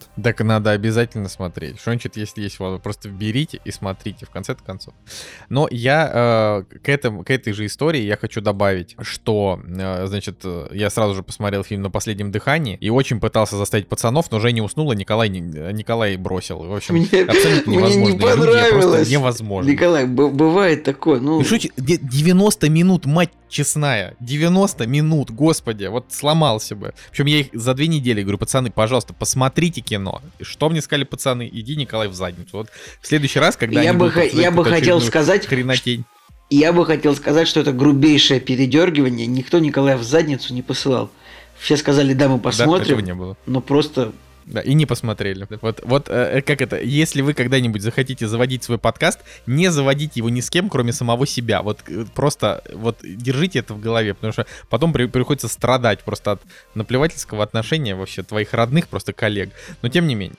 На последнем дыхании я посмотрел фильм, его уже снял как раз-таки Жан-Люк Гадар э, с Жаном Полем Бельмондо и Джин Сибер. А, и интересно, что Жан-Поль Бельмондо на самом деле еще, в общем-то, жив-здоров, ему 87 лет. А, а Джин Сиберг, которая его экранная пассия, а, она покончила с собой в 79 году, в возрасте 40 Ужас. лет. Хотел сказать, А, просто я смотрел, да. э, я, у меня, скажу честно, я первое место, где я нашел фильм э, в открытом доступе, это были Одноклассники. Ну, так получилось. Там был первый комментарий. О, Джен Сиберг, красотка. Типа, звезда 60-х. Ща Я, то есть я просто это запомнил, потому что я, например, это не знал, но благодаря какому-то человеку, который написал этот комментарий на Одноклассниках, я теперь запомнил, что ну, для кого-то это была большая звезда. Ну, то есть не так- для какого-то человека с Одноклассников. Короче, вот, э, значит, расскажу немножко про этот фильм. Он, на самом деле, мне понравился даже больше, чем 400 ударов, потому что он прям, ну, совсем хардкорно вообще какой-то свежий. А, Во-первых, у фильма вообще безумный монтаж. Во-вторых, там очень странные, странные диалоги. В-третьих, там персонажи абсолютно... Ну, то есть, как бы, это вот на последнем дыхании, это такой а, предтеча фильма «Настоящая любовь» по сценарию Тарантино. И то, что вы его не досмотрели, я лично вообще просто, я, я выражаю свой личный протест, господа. Так вот, значит, здесь история, она, то есть вы поначалу, э, если вы, например, не будете читать синопсис, как я, я не читал синопсис, я просто посмотрел видео кинопоиска, увидел там, значит, Бельмондо с какой-то ю- юной леди, э, и, значит, подумал, все, хочу. Мы скачали, посмотрели. А, да, скачали очень плохо, потому что, в конце концов, э, закупайте э, фильмы в, в открытый доступ. Но я, кстати, думаю, что это все будет, потому что Кинопоиск, например, уже там, а, уже Бергман у него начал потихонечку появляться, так что, наверное, и до Гадара тоже когда-нибудь дойдут. В общем, это кино про то, как гангстер который на первых же минуте фильма убил копа. Это, э, причем это очень странно, потому что это как бы общему духу фильма это не идет. То есть ты смотришь как будто такую лирическую советскую комедию с сумасшедшим монтажом. Тебе поначалу реально непонятно, что это что главный герой, он как бы убийца и подонок. Вот, он убивает копа. А а потом начинает слоняться по городу, как бы, как бы немножко нехотя убегая от, от э, ментов, а, и одновременно он э, подкатывает к девушке, с которой он уже до этого спал, а, пару или тройку раз. Но тут вдруг он понял, что она у него вызывает какую-то чуть большую симпатию, и он начал просто что-то с ней слоняться туда-сюда. И вот на протяжении 90 минут они разговаривают, слоняются туда-сюда, занимаются любовью, угоняют машины. а, И это все разбавляется еще тем, что она не француженка, а американка, поэтому она все время спрашивает, как то или иное слово будет там на французском, но при этом остальной ее французский хороший. То есть это немножко, немножко тоже как-то фантасмагорично выглядит. А, и вот эта вот их история, она, она меня прям вот, прям меня очень порадовала. То есть это, конечно, тоже там не восторг а, тысячелетия, не лучший фильм в истории, но это вот а, такой, не знаю, такой момент, а, когда, когда тебе кажется, что режиссер реально хотел хотел как-то вот постараться и что-то новое показать. Ну и как бы актерские работы тоже. И Сиберг, и Бельмондо, они а, на своем месте. Там вот остальные актеры, они там как раз не очень. Там есть те, кто переигрывают, то есть актеры такой как будто старой школы, которые еще не перестроились э, в, ну как бы на вот на новый лад и все еще играют как будто бы по-старому. Э, Это вот я заметил такой, такой контраст. Э, Но главные герои клевые. Но я до сих, мне до сих пор немножко непонятно то, что они главного героя как бы сделали вроде как таким гангстером, но он ведет себя, ну, как Шурик из э, операции. Ну, то есть он, реально такой. Ну, Николай, просто, Ну, понятия о крутости они были другие, как бы. Может быть, Шурик тогда это был просто вот это мужик, какой он крутой, хочу быть как он. Так, а так Шурик был крутой, но Шурик, он все равно был такой, как бы, такой тихий и... Как бы он был такой, такой тихий, крепкий инженер, или кто он там. А, а как бы э, Лапенко, да, инженер. А но- Шурик это русский короче. Марти Макфлай, Николай. Не это. Давай, давай ак- акценты правильно расставлять. Ладно, я не знаю, кто ты это взял, Ну, но... напиши в гугле, потому что он ходил в такой же жилетке, как Марти Мак... Макфлай. Ну, ладно. А, я понял. Ну хорошо. Да, ладно, согласен. Ну вот, а, собственно, у там на последнем дыхании есть. э, Он победитель, луч, короче, получил приз Берлинского кинофестиваля за лучшую режиссерскую работу. Так что а, Гадар как бы после этого фильма так прям э, неплохо выстрелил.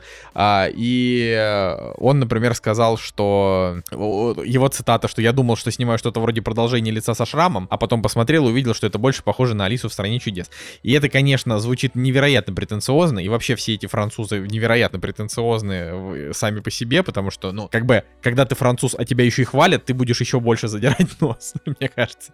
А, но, но э, это реально вот, ну, опять же, вот как как, э, как бешеные псы. Когда вот э, Тарантино, он смотрел кучу фильмов, вот он их любил, эти фильмы, а, какие-то свои там странные Pulp Fiction, да, там, и он сначала сделал псов, которые просто, ну, охренительно крутые, потом снял криминальное чтиво, которое охренительно крутое. А, и ты смотришь и просто чувствуешь, что вот, что это что-то такое, чего, э, что прям отличается от такого стандартного ремесленного кино, от фильмов вот этого типа с этой шведской фамилией, который, понимаете, да, о чем я сейчас говорю, о каком я говорю, которого мы обсуждали в подкасте много, Жени его там еще смотрел постоянно. Ну, нет. Ну, этот, который. Правила виноделов не он снял? Нет. Э, Лассе, Ласс, Лассе Хальстрем. Да, Лассе Хальстрем. Это такой режиссер, которому говорят, сними мелодраму. И он такой, сниму мелодраму. И все, это такая мелодрама. вот. А тут чуваки, они просто как бы взяли, вот Тарантино, вот он пришел, и он просто, он такой постмодернизм а, от кино. И вот, на мой взгляд, вот эти, вот эти два фильма, по крайней мере, новой волны, что я посмотрел, а я посмотрю еще их много, а, надеюсь. А, вот это, это все тоже такой постмодернизм для того времени.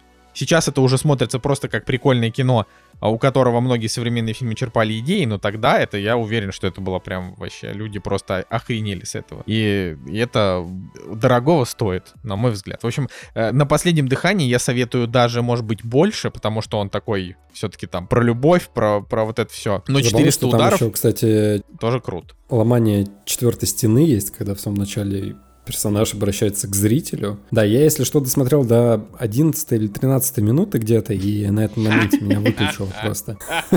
Вот. Подкаст. Ух. Первое, что мне вот действительно запомнилось, э, пока еще сознание не отключилось, это то, что действительно ломается четвертая стена, и в первые секунды вот, вот этого рваного монтажа э, персонаж внезапно обращается к зрителю. Я как бы сидел в пустой комнате напротив телевизора, и со мной общается Жан-Поль Бельмондо. Ладно, окей. Вот. И монтаж, конечно, вообще бомбический, то есть э, внезапно, там достаточно все такое резкое, быстрое, динамичное. Чтобы вы понимали, я был просто настолько уставший, что даже вот этот э, монтаж, он все равно меня усыпил. Короче, Жень, я понимаю, что на, на, на, как бы на Николая надежды вообще абсолютно никакой нет, но, но ты-то хотя бы досмотри фильм-то, ну елки-палки, конечно. Ладно, можешь не досматривать. Вот главное, что я надеюсь, что те, кто послушают, они вдохновятся и, э, может быть, э, не, не с этого, но с какого-нибудь другого фильма познакомиться с новой волной и, может быть, даже посоветуют нам что-то хорошее. Я, вот. так, я, я, так, я с таким трудом воспринимаю такие фразы, как «Новый Голливуд», «Французская новая волна», типа 61 год. Это просто термин. Я, я, это термин. Я понимаю, но как, но все равно. То есть, как бы. В общем, напоследок хотелось бы сказать, что, кстати, вот э, этому фильму который снял Годар, ему, ему в том числе написал сценарий Трюфо. В общем, это все одна тусовка, им всем весело, хорошо. Я надеюсь, что всем тоже будет весело и а хорошо. Потом Трюфо вот. появляется у Стивена Спилберга в э, «Близкие контакты третьей степени». Вау. Да. Вот, такие дела. А, пожалуйста, ждем, ждем новых а, бусти заказов, но продолжаем смотреть, а, знакомиться с жанрами. Это, это очень интересно. На самом деле, клево, когда ты вроде такой уже 6 лет почти ведешь подкаст, и для тебя все время открывается что-то новое. Я реально за последний год открыл для себя просто чертову кучу вообще классических режиссеров, которых до этого раньше не смотрел. Кустурица, Курасава, Аки Каурисмяки, там, кто там еще был? Ну вот, Джад Гадар, Апатов. Трюфо. Ладно, все, все, хорошо, закончили, закончили. Давайте продолжаем. Кто там будет рассказывать? А, слушайте, решать? друзья, вот э, Николай пред, предложил какой-то фильм, который никто досмотреть даже не смог. А я взял, я такой говорю, ребята, вот реальный, вот вам real deal. Вот сейчас мы смотрим фильм, который нравится всем, и потом говорим, да... Да, и это последнее кино, Николай, которое я смотрю по твоему совету. Мы... Вот вообще просто Еще последнее. раз, я... дело было, как я говорю, ребята, мне очень понравился фильм «Король Стейтен Айленда». Это не шутка. Смотрите его, он супер веселый и очень хороший. И все его посмотрели, и всем он понравился. И вот, как бы То есть это, я вот сейчас скажу такое заявление. Если бы я посмотрел его в 2020 году, ну, чего я не сделал, хотя он вышел в 2020, то я бы сказал, что это для меня фильм года. То есть даже вперед довода он бы прошел у меня, ну просто потому, что вот он мне больше всего понравился. А что же это такое? Это фильм режиссера Джада Апату, э, мужчина интересный, но не всегда вот он снимает хорошее кино. А, как бы вот и для меня этот режиссер закрылся после фильма, после фильма «Приколисты», «Юмористы». А, потому что он мне показался очень, очень скучным и долгим, хотя, может быть, сейчас бы он бы мне понравился, потому что, по большому счету, он примерно про то же, что и «Король Стейтен Айленда», как, мне сейчас помнится. Он примерно такой. И помните, короче говоря, в «Короле Стейтен Айленда» там есть драка во дворе между, между Биллом Бёром и соответственно, главным героем. Так. Вот в «Приколистах» есть абсолютно точно такая же сцена, как Эрик Бана бегает за Адамом Сэндлером или за Сетом Рогином, короче, бегает за кем-то по двору, и, и просто... И я понял, что Джада Паттоу э, обожает драки на участках, какие-то драки во дворах, не знаю. Обратите на это внимание, это его любимые сцены.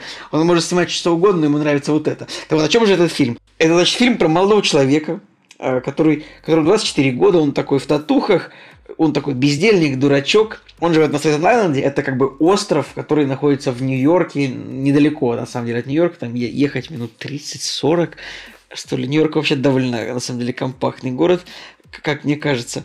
Вот, и этот паренек, он живет с мамой, хотя ему 24, мама его играет она Мариса Томей, самого этого парня играет Пит Дэвисон, это такой комик, который в России, вот он не популярный, он популярный только среди ну, тоже среди русских людей тоже есть те, которые а, смотрят скетчи Saturday Night Live, их не очень много. Хотя я тоже бывает смотрю, и Николай, наверное, смотрит иногда, и может быть и Женя, но это вот бывает так, чтобы на ютубчике зайти, посмотреть что-то внезапное. Не то, чтобы все прям смотрят это постоянно, э, на постоянной основе. Вот. И вот он, он, он тусуется со своими друзьями, как бы с девушкой он тусуется, но он такой, как бы, вот отношения я с тобой не хочу, потому что, ну, мы вроде и так норм, как бы вместе с тобой тусим. Работать он не хочет, потому что у него плохо получается все, что он делает. И, собственно, вот это просто фильм о том, как э, человечек тусуется, и как-то вот он приходит в итоге к просветлению. Э, я бы сказал, что это путь от эгоизма да. а, к исправлению как-то вот так. Одна из самых интересных деталей, это вот такое тоже не часто бывает, что весь фильм мы переживаем отсутствие героя. Это не часто бывает. Но тут у героя, а, у него отец был пожарным, и мне кажется, у нас уже был спор по поводу слова пожарный, как раз таки касательно этого фильма. А может, касательно фильма «Огонь» с Хабенским, не знаю. Так вот, отец его был пожарным, и он погиб при исполнении, э, при исполнении на пожаре. И как бы вот это очень сильно сказалось на нашем герое, который вот из-за смерти отца, в общем-то, в семье у них все пошло плохо. Ну, наверное, это логично. Все имеет право пойти плохо, когда отец погибает на пожаре. А, и как бы, забавно то, что его мама как бы встречается с мужчиной, который, оказывается, знает отца, и мы весь фильм как бы переживаем вместе с персонажем, которого нет. Как бы обратите на это внимание. Мне фильм супер понравился, потому что в нем невероятное количество классных шуток, таких свежих, актуальных, которые просто, просто вот их просто можно растаскивать на скриншоты и отправлять по пабликам, по чатикам, по своим чатикам. Там есть прекрасные фразочки типа «Э, «Я жалею, что я дружу с вами, парни». Я этот заскриншотил и отправил во все чаты, с которыми я сижу, с которыми у меня, у меня есть какие-то друзья. Потом шутку про «Я никогда...» Вот поэтому я не имею дела с, ми... с миллениалами. Вообще-то мы и есть миллениалы. Пока я фильму поставил крепкую восьмерку, мне очень понравилось. Вот так вот, ребят. Лучший... Просто за мимасики поставил восьмерку. Да, лучший фильм 2020 года за неимением по-настоящему хороших фильмов. А Николай Солнышко поставил даже девятку. Ну и классно.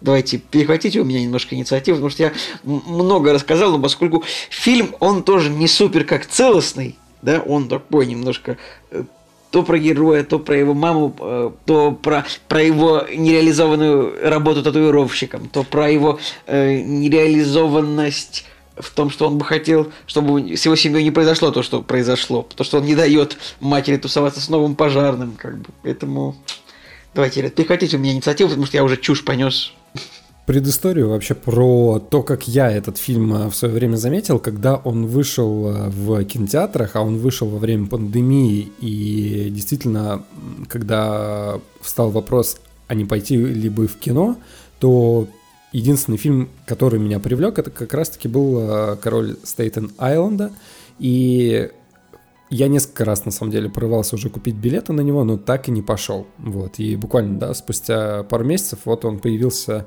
а, в онлайне, и я его даже поставил на корпоративное телевидение у себя на работе, трейлер, то есть те два фильма, которые я каждую неделю рекомендую посмотреть. Э, Еще до того момента, как я его посмотрел, я его уже поставил а, в ротацию, рекомендуя большому кругу людей. И в конечном счете, да, думаю, почему бы не дать э, Джаду Апату еще один шанс, потому что на самом деле лет 5 или даже, наверное, лет 7 назад я несколько фильмов его посмотрел, то есть это были хоть раз в жизни, телеведущий, любовь по-взрослому, ну, в общем, фильмы, которые так или иначе, к которым он э, был причастен, там или продюсер, или сценарист, или режиссер.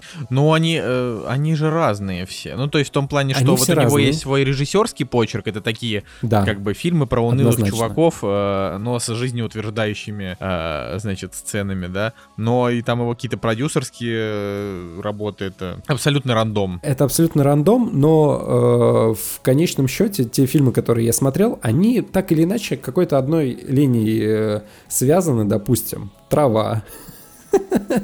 Или какие-то персонажи, которые... Или Эми, Эми Шумер, например, да, я просто... в общем, или какие-то персонажи, не могу, которые- которые достаточно простые, которые, у которых в жизни там что-то не складывается, и они э, там себя загоняют, а потом а, вот начинают выходить из э, вот этого какого-то депрессивного состояния. Ну, в общем, чувствуется какая-то одна проблематика, да, которая, или, может быть, тематика, которая вот тонкой красной линии проходит через э, большое количество фильмов, к которым он так или иначе причастен.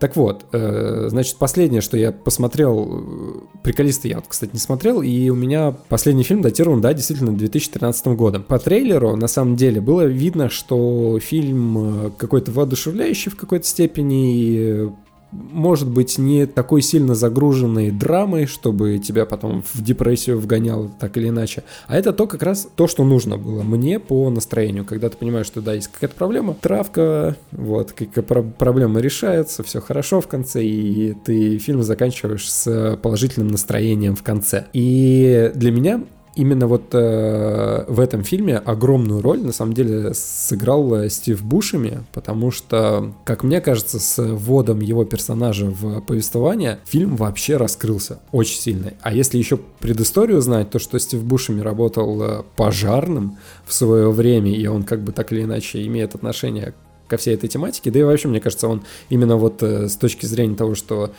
давайте я впишусь в этот проект, потому что мне это близко, да, и он здесь вот действительно на своем месте, и он же является тем э, фактором, который раскрывает главному персонажу те данные, да, благодаря которым тот э, меняется, да, воспринимает реальность немножко с другой стороны, наступает переломный момент, и ты понимаешь, что вот, вот та точка, в которой вот этот весь груз э, душевных проблем, он на самом деле не такой, э, каким его нужно воспринимать, да, и нужно по-другому взглянуть на ситуацию. Вот в этом э, как бы изюминка и вот в этом красота вот этого фильма, когда ты понимаешь, что вот, да, есть какая-то проблема, ты просто на нее см- смотришь с другой стороны, и тебе становится легче. И ты сам начинаешь меняться, потому что вот меняется точка зрения на проблему. В этом плане классно. Я бы не сказал, что здесь э, какое-то б- запредельное количество шуток. Есть очень классные моменты, напри- например, э, ограбление аптеки. Да, вообще Вот, мне очень супер. понравилось. Великолепный эпизод. Вообще в фильме как бы просто очень много хороших скетчей, знаете, которые можно вырезать без, контек... без относительно фильма тоже и просматривать где-то. У меня есть претензии только к тому, что на самом деле фильм идет э, 2 часа 15 минут, и повествование, оно такое вот действительно главного персонажа раскрывали и показывали вот этот вот груз его проблем душевных, почему вот он такой, да, эгоист, почему вот он с ними, почему с ним так тяжело.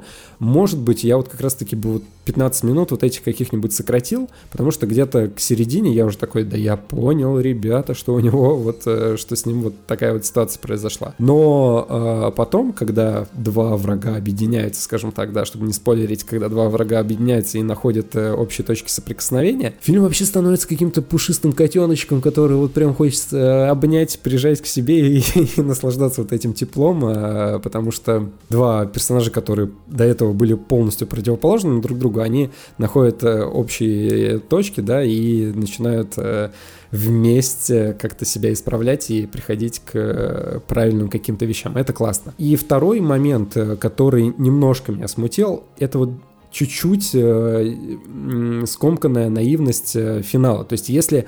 Ну, это кла- классика мне. Смотри, просто в чем э, проблема? Э, в том, что именно вот груз проблем, да, нам описывали в примерно часа полтора, а вот это вот раскрытие персонажей и момент вот переключения, когда вот все вот в одной точке сошлись, и у них все стало хорошо, когда нужно было снять рубашку и показать спину.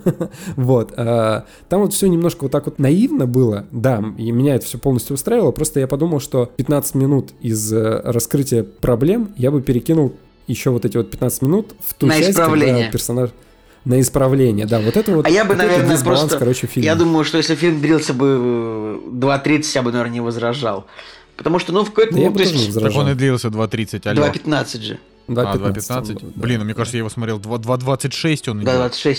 Ну ладно, ну, значит, 2.40 я бы не возражал. Ну, в смысле, вот э, на кинопоиске написано 2.16, но я точно помню, что он 2.26. В любом случае, фильм очень долгий, но он Может как быть, бы по щелчку просто- пальца на самом деле проходит. То есть, э, действительно, сошел он прям ума. длинный. Ну, короче, вот у меня претензия к дисбалансу, да, между первой и второй частью, а в остальном потрясающий. И, кстати, очень классные моменты с детьми, когда вот главный персонаж э, э, прогуливается с двумя детьми, с девочкой и мальчиком. Вот это, мне кажется, тоже золотой момент. Тоже было приятно на, на вот это смотреть. И темы, да, которые вот э, вскрываются в этом фильме, они как бы, может быть, и в лоб в какой-то степени, да, рассказываются, а с другой стороны, ты понимаешь, что вот э, труд, да, он как-то исправляет человека, вот дети как-то влияют на мировоззрение, да, человека, он с ними по-другому как-то общается. Какими-то вот маленькими моментами ты понимаешь, что вот Действительно. персонаж Что исправляется. фильм про то, что как бы вот э, как-то вот типа старайся быть полезен обществу и не веди себя как конченый идиот. И тогда как бы все получится. Ну, то есть, нам как-то в конце реально вот показывают, что персонаж так вот он принимает э, то, что с ним происходит. Как бы, хотя с ним не происходит ничего плохого, он просто реально, ну, оказывается просто в том месте, где ему хорошо, он там как бы пределе занят, и он такой, все, я больше не тот идиот из начала фильма, который как бы всем портит жизнь. Да? Вот так вот же в конце произошло. Ну, это спойлер, не спойлер, но это же, не, это же черт возьми, это же не, не детектив, это просто хороший фильм э, с очень такой позитивной моралью, который должен как бы понравиться. Вот. Я можно, да, Конечно, тоже пожалуйста, скажу? Николай. Э, Николай, как твоя неделя? Расскажи. А, нет, нет, как тебе фильм, в смысле? Какой ты смешной. Значит, короче, классное кино. Я ему поставил 9 просто потому, что... как бы он мне понравился более чем, вот так вот, я не знаю, сложно сказать. Я просто а, падок на девятке для, э, для драматических комедий. Я, у меня и Леди Бёрд, по-моему, 9 стоит. Ну, короче, мне нравятся такие фильмы. А, собственно, здесь вот э, из плюсов, на мой взгляд, что это то, что э, Билл Бёрр очень клевый, а Мариса Томей, хоть ей 56 лет, она все еще красивая и прекрасная женщина, а, а Пит Дэвидсон э, как бы... м, он очень хорошо отыгрывает человека с психическими, ну, не, не, какими, с какими-то, с небольшими психическими, что ли, отклонениями, да, а, потому что у него это работает так, что вот, например, когда он общается со своей подружкой, он как будто бы он как будто бы старается быть максимально адекватным, насколько это возможно даже для него. А, например, с друзьями он вообще максимально неадекватно себя ведет, как бы очень как-то вот ра- расслабленно. Но при этом, когда ему нужно что-то, чего-то добиться, он довольно адекватен. И он как бы, он очень четко доносит какие-то свои мысли. А еще мне очень понравилось, что тут огромное количество сцен, когда главные герои просто поорали друг на друга, а потом все просто пошло как есть. Ну, типа, он такой, мама, какого черта ты встречаешься с этим ублюдком? Я терпеть, я, я его ненавижу, он полный урод, я не хочу, чтобы он так, чтобы это так продолжалось. Она такая, блин, типа, успокойся, я буду с ним мутить. Он такой, ну ладно, ну как бы. То есть, и там, там куча таких сцен, как бы, где, где он там может немножко поорать, а потом как бы след- в следующей сцене уже все нормально.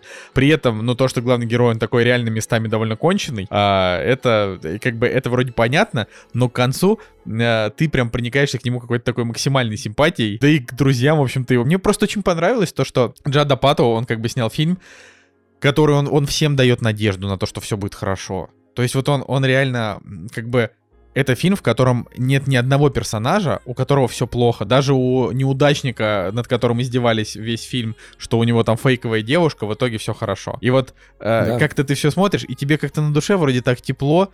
э, и для меня эти два э, часа 16 минут или ж 26 минут, возможно, у меня просто помутнение сознания. В общем, для меня этот фильм пролетел вот как бы без... э, без затягивания. Мне вообще не показалось, что он затянутый. Мне просто было интересно его смотреть. Я смотрел его с удовольствием от начала до конца, и вот он закончился. Я думаю, клево. Я, кстати, за него деньги заплатил, если что. Я его не скачивал, я его купил на кинопоиске, взял в прокат. А там нормально с субтитрами есть? Да, да, там субтитры. Но просто я подумал, что вот э, что-то я сижу и такой думаю, блин, 135 рублей или идти заморачиваться, вот это все скачивать, потом переносить. бля. Короче, и в итоге э, просто на кинопоиске он стоил 135, а в условном каком-нибудь iTunes он там стоит рублей 400. Поэтому как бы я подумал, да ладно, 100, 130 рублей за просмотр. И я как бы не пожалел, вот я рад. Если, если с, этого, э, с этого, если эта копеечка немножко поможет тому, что там, не знаю, кинопоиск купит потом еще какой-нибудь хороший фильм, который мне понравится, я буду только рад. А, и я вообще не жалею. Я, я даже не знаю, на самом деле, когда, значит, э, товарищ Цигулиев сказал, что а, типа это лучший фильм 2020 года, типа для меня. И вот я, я вот сейчас как бы ищу и пытаюсь понять, потому что, возможно, для меня тоже, Ну если вот так подумать. Ну, серьезно. хотя нет, наверное, все-таки... Ну, блин, там все-таки был Манк и Суд над Чикагской семеркой, но я бы сказал, что среди а, вот своего жанра лучше точно ничего Слушай, не Николай, было. Ну, давайте такая ска- соци- ска- социальная, да. скажем честно, что лучшим фильмом, на самом деле, всегда становится фильм типа «Зеленой книги», в котором есть какая-то... Ну вот, да, какая-то... Манк, Суд над Чикагской семеркой. А Манк, он похож на «Зеленую книгу»? Правда? Я Нет, Манк просто это... А, ну Ты хорошо, понимаешь, я что понял, это должен быть говоришь, фильм, да. в котором идет сначала полно, идет вот, вот- вот это, как конечно, это все такое э, три билборда, Зеленая книга, вот такие фильмы, они всегда становятся лучшими фильмами в головах людей.